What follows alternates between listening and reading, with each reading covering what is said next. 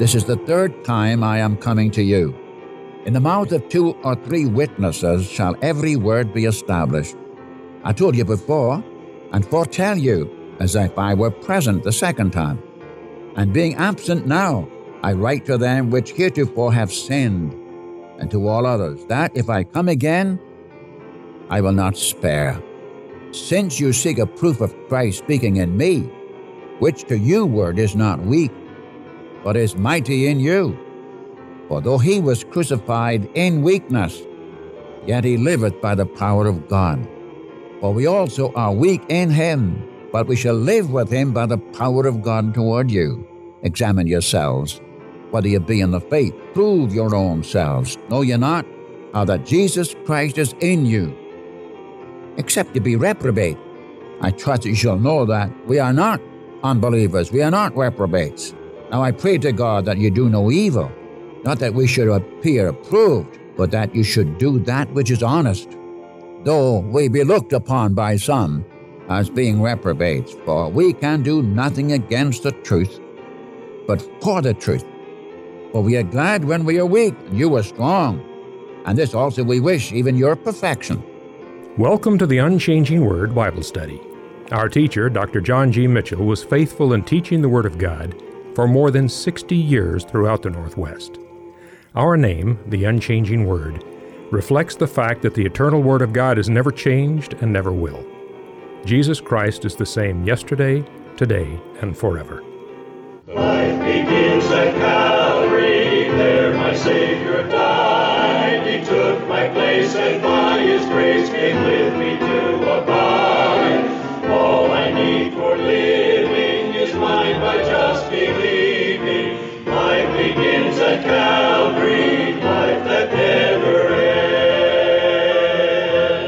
The Lord Jesus said to them, If your brother sins, go and show him his fault in private.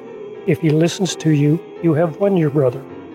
But if he does not listen to you, take one or two more with you, so that by the mouth of two or three witnesses every fact may be confirmed. If he refuses to listen to them, tell it to the church. And if he refuses to listen even to the church, let him be to you as a Gentile and a tax collector. Truly I say to you, whatever you bind on earth shall have been bound in heaven, and whatever you loose on earth shall have been loosed in heaven.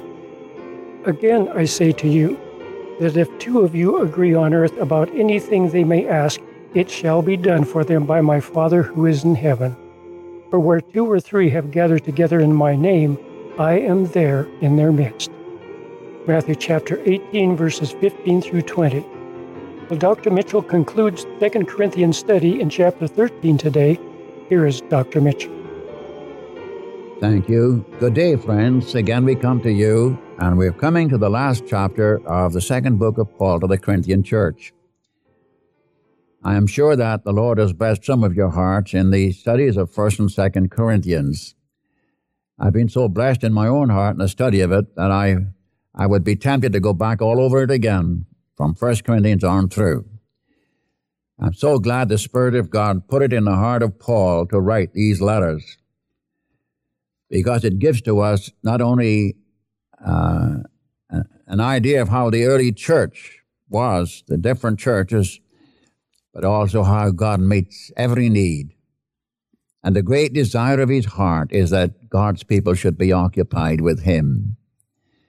All the way through, you remember, he's been talking about the comfort of the scriptures and of how God comforted him, Paul, in all his afflictions and all his persecutions and so on. He, thank God he's the God of all comfort. And he's sufficient for every need, your need and my need. Now, the apostle has been talking, giving his final word concerning his coming to them in chapters 12, 14, down through chapter 13, verse 10. And we were finishing in our last lesson the end of chapter 12 of how the Apostle Paul told them how much he loved them, even though whether he though they loved him less than they did before, he still loved them. His love was still a fervent love for them, and his great desire was for their edification. And he feared when he came to them that he'd find things not as they should be, as you find in the last two verses, where there was squabbling, and possibly the key of that was there were these leaders who came in who were opposed to the Apostle Paul and who were upsetting the church at Corinth. You remember in chapter 15, he could say in verse 34, Wake to righteousness and sin not, for many have not the knowledge of God. I speak this to your shame. Instead of fighting among themselves, they should have been witnessing for the Savior in that wicked city of Corinth. And many had not the knowledge of God, and he was ashamed of them. I wonder what Paul would say today to the Christian church in America after having had the Word of God, the gospel, for these many, many years, our nation built, built and based on the Word of God, and how far are we going away from the Scriptures? False teachers have come in and have disrupted the work of God and have disrupted the life of God's people. And so today we have a permissive society. The Word of God has no more place in their hearts and lives. And if ever we prayed for, prayed for America, we should pray for it these days. I'm telling you, my friend, we're living in a time when we need to lay hold of God for our country, for our leaders. One of these days, the Lord is going to come, take his people away. Then you'll know what the world looks like. Then you'll see the world in its rawness, in its opposition to God. So I just pray that you and I, as God's people, will go on with God. Read and reread the Word of God, never neglect it, and ever be occupied with the person of our wonderful Savior. Now, in chapter 13, we're following along his final word. This is the third time I am coming to you. In the mouth of two or three witnesses shall every word be established. I told you before, and foretell you as if I were present the second time. And being absent now, I write to them which heretofore have sinned, and to all others, that if I come again, I will not spare. Since you seek a proof of Christ speaking in me, which to you word is not weak, but is mighty in you. For though he was crucified in weakness, yet he liveth by the power of God. For we also are weak in him, but we shall live with him by the power of God toward you. Examine yourselves, whether you be in the faith. Prove your own selves. Know ye not? Don't you know among your own selves how that Jesus Christ is in you? Except you be reprobate, except you be unbelievers. But I trust that you shall know that we are not reprobates, unbelievers. So on. Let me just stop here for a moment or two. Here he has just been warning them in the preceding verses in chapter 12, he didn't want to come down there and see them in this condition.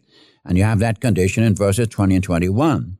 But when he comes, he's going to judge by the mouth of two or three witnesses. He's not going to take one person's word for it. And when he found out the truth was, he would not spare them. And then he gives us a contrast in verses 3 and 4 between weakness and strength. You seek a proof of Christ speaking in me, which to you would is not weak, but is mighty in you. For though he was crucified in weakness, yet he liveth by the power of God.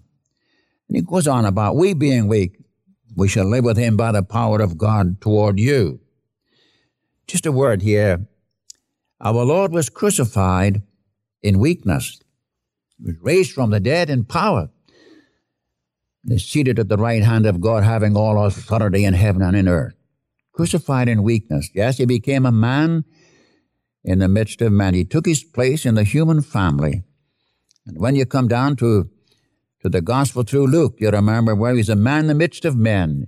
When you come to the Garden of Gethsemane, where he cried with strong crying and tears unto him who was able to deliver him out of death. He was heard. Resurrection was the answer. But he sweat, as it were, drops of blood. He was crucified in weakness. He gave himself up to them. One is very much tempted to go to the book of Isaiah. Do you remember? Those great chapters in Isaiah, chapter 50, 50, the end of 52, chapter 53, or the 22nd Psalm, the 69th Psalm. If you take those five passages, I gave my back to the smiters, I gave my cheeks to those who plucked off the hair. I hid not my face from shame or spitting. His face was marred more than any man's He was the song of the drunkard. And he cried out, My God, my God, why hast thou forsaken me? He was crucified in weakness. Why did he do it? Because he loved you. Because he loved me. Herein is love, not that we love God, we love because he loved us, sent his only begotten Son into the world. What for? To redeem you, to put away your sin. And God raised him from the dead and exalted him to his own right hand, as Acts chapter 5 says, to be a prince and a savior. My, how wonderful. Now, says Paul, I'm in weakness too. I'm in a man in the midst of men like my Savior, weak. But toward you, power, the power of God toward you. What a need for us today to be in that place. We recognize our weakness, but experience the power of God. That's why Paul so often talks about us praying. For example, Ephesians 1.19, he prayed we might know what is the exceeding greatness of his power to us who believe. What power? What power? The power that raised Jesus Christ from the dead and set him at his own right hand, far above all principalities and powers and so on. Because in Colossians 1.29, I strive according to the working of him who worketh in me mightily, mightily. Ah, yes. Though our Lord was crucified in weakness, he liveth by the power of God. Paul said that's exactly with us. We too are in weakness, but we live with him by the power of God toward you. Examine yourselves. See if you're really in the faith. See if you really believe us. Prove your own selves. No, you're not. Don't you know? How that Jesus Christ is in you, except you be reprobate, except you be unbelievers? Christ in you? And are you living like that 20th and 21st verse of chapter 12? Fighting among yourselves, jealousy, fighting, backbiting, whisperings, tumults. If Christ is in you, then let him live out through you. May I say very frankly, my friend, the world will never see what Jesus is except through you and me. This is what you have over in the book of John, chapter 14 when our Lord said, You also, or in John chapter 17, as my Father has sent me into the world, I'm going to send you into the world. I came into the world on a mission. I'm sending you into the world on a mission. What for? The revelation of Christ to men. The one who saves from sin and fits men for the presence of God. The one who gives eternal life to everyone who comes to him. But there must be this relationship. That's what he is saying. There are those among you, I question if Christ is in them. I question whether they're real believers, whether they've had a real relationship with the Savior. Don't you know that if Christ is in you, unless you be reprobate, unless you be unbelievers, it's true in the local churches. There are those who make a profession of salvation, have had no real relationship with the Savior. And I would plead with you today, if you've never had a real relationship with Christ, that don't go another minute. For he's still saying to you, Come unto me, all you that labor and are heavy laden, I will give you rest. He that cometh to me, I will in no wise cast out. To as many as received him, to them he gives the right to become the children of God, even to them that believe on his name. It's what God wants. If Christ is in you, how should you act? How should you act? This is what he's talking about. But I trust, verse 6, I trust that you shall know that we are not unbelievers. We are not reprobates. Now I pray to God that you do no evil, not that we should appear approved, but that you should do that which is honest, though we be looked upon by some as being reprobates, for we can do nothing against the truth, but for the truth. Oh, what a verse. We can do nothing against the truth. He is the truth. John 14, 6, Jesus said, I am the way, I am the truth, I am the life.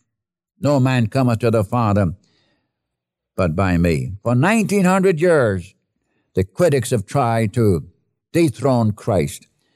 They've tried to throw the Bible out. They've fought against the truth. And every generation of critics goes on, comes on, and goes off the scene. And the Word of God continues on. And when our present generation of critics have gone off the scene, the book will still be here. The truth of God will still be here. My friend, it's God's truth. And no man on earth or group of men can be opposed to the truth and get rid of the truth, for you can't do nothing against the truth, but for the truth. I want you to mark that. I'm living in a day, and you are living in a day when there are great movements against the Word of God. Even among some evangelicals, there are those who will oppose, pull it to pieces, the Word of God. And when they've gone off the scene, my friend, the book will still be here. God will take care of His own truth. If God has given a revelation to men concerning Himself and concerning the plan of redemption, you can be sure of one thing the Lord will take care of His own revelation. He'll take care of His own truth, for He is truth. When the world passes away, the truth will still be in the universe. He is the truth. Oh, how glad I am that the Spirit of God has come to lead us and to guide us into all truth. I'm quoting from John 16. And our Lord says, When He has come, the Spirit of truth has come, He will guide you into all truth. He'll take the things of mine and show them unto you, and He will show you things to come. So, my friend, you don't have to defend it. It needs no defense. It's God's Word. God will take care of his own truth. Just like the disciples in the book of Acts. They never tried to defend the resurrection of Christ. Now I'm talking about the physical resurrection of Christ. There's no resurrection apart from physical. Our Lord delivered his spirit to his Father. His body was put in the tomb. It was the body that was raised from the dead. In the book of Acts, nearly 30 times the disciples talk about the resurrection of Christ. They never once try to prove it. They proclaim that the guarantee of the salvation we have in Christ. We're just as sure that we'll never again see our sins as we are, that Christ was raised from the dead. You can't go against the truth, my friend. The truth will still be here. Even when you're gone, the truth will still be here.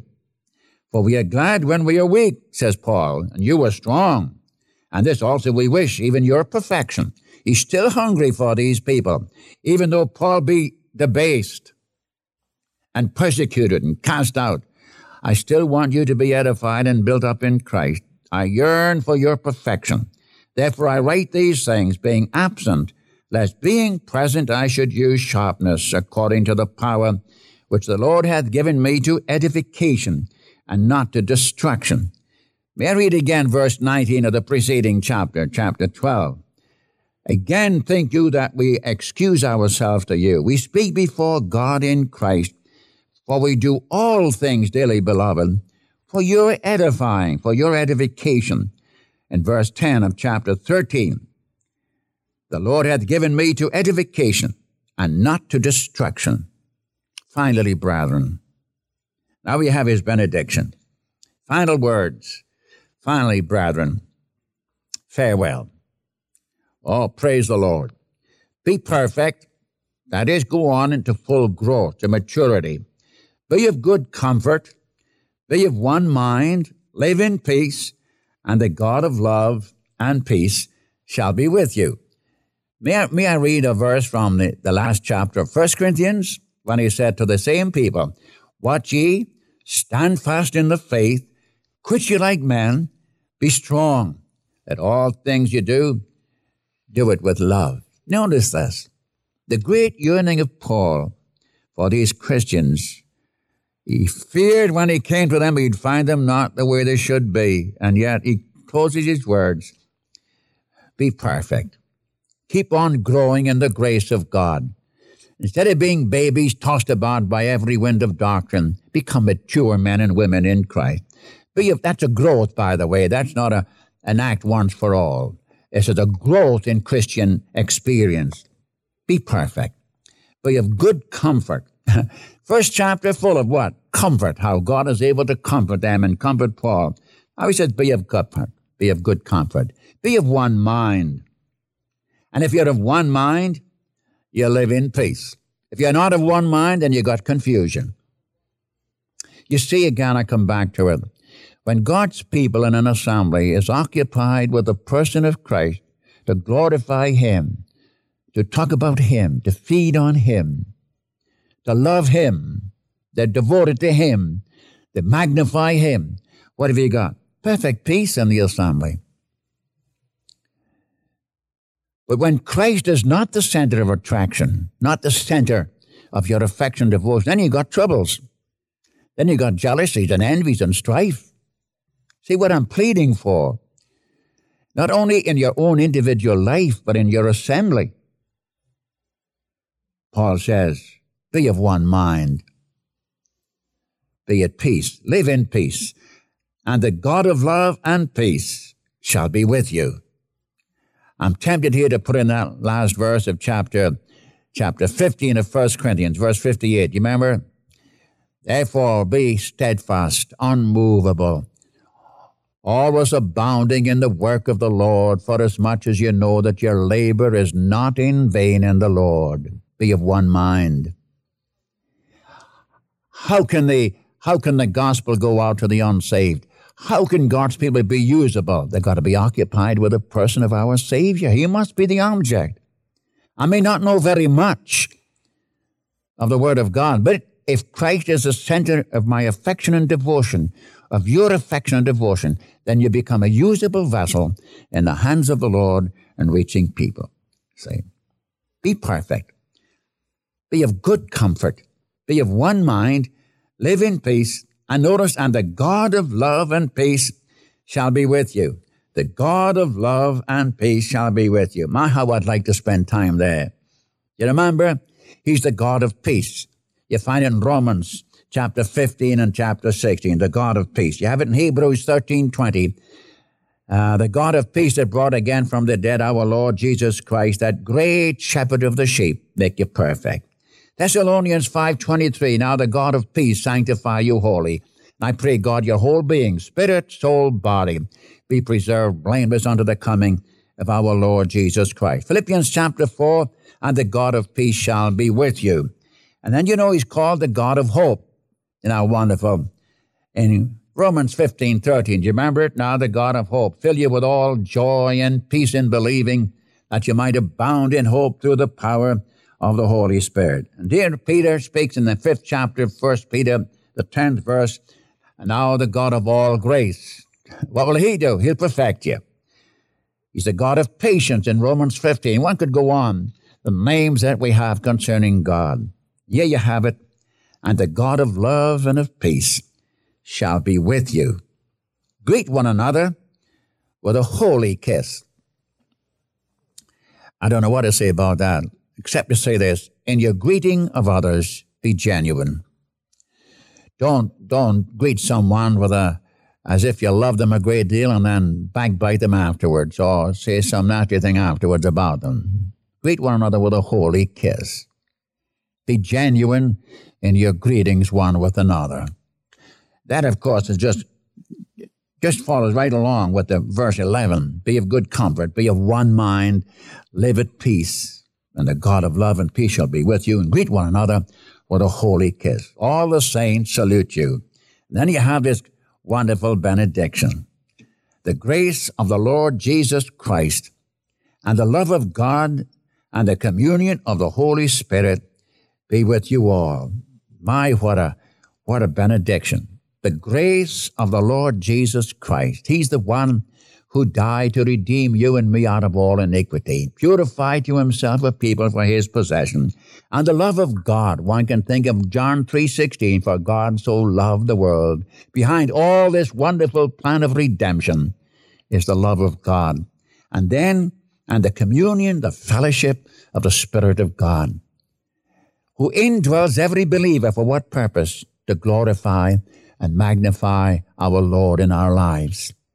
So I just again read that verse. The grace of our Lord Jesus Christ and the love of God and the communion, the fellowship of the Holy Spirit be with you all. Amen. May the Lord bless you. Read Second Corinthians over again, and may the Lord edify you, and may you be filled with the love for the one who gave all for you, even our Lord Jesus Christ. The Lord bless you. May his face shine upon you today and fill you with all joy and peace in believing for his precious name's sake. He'll be the same tomorrow as he was and is. You know he is today.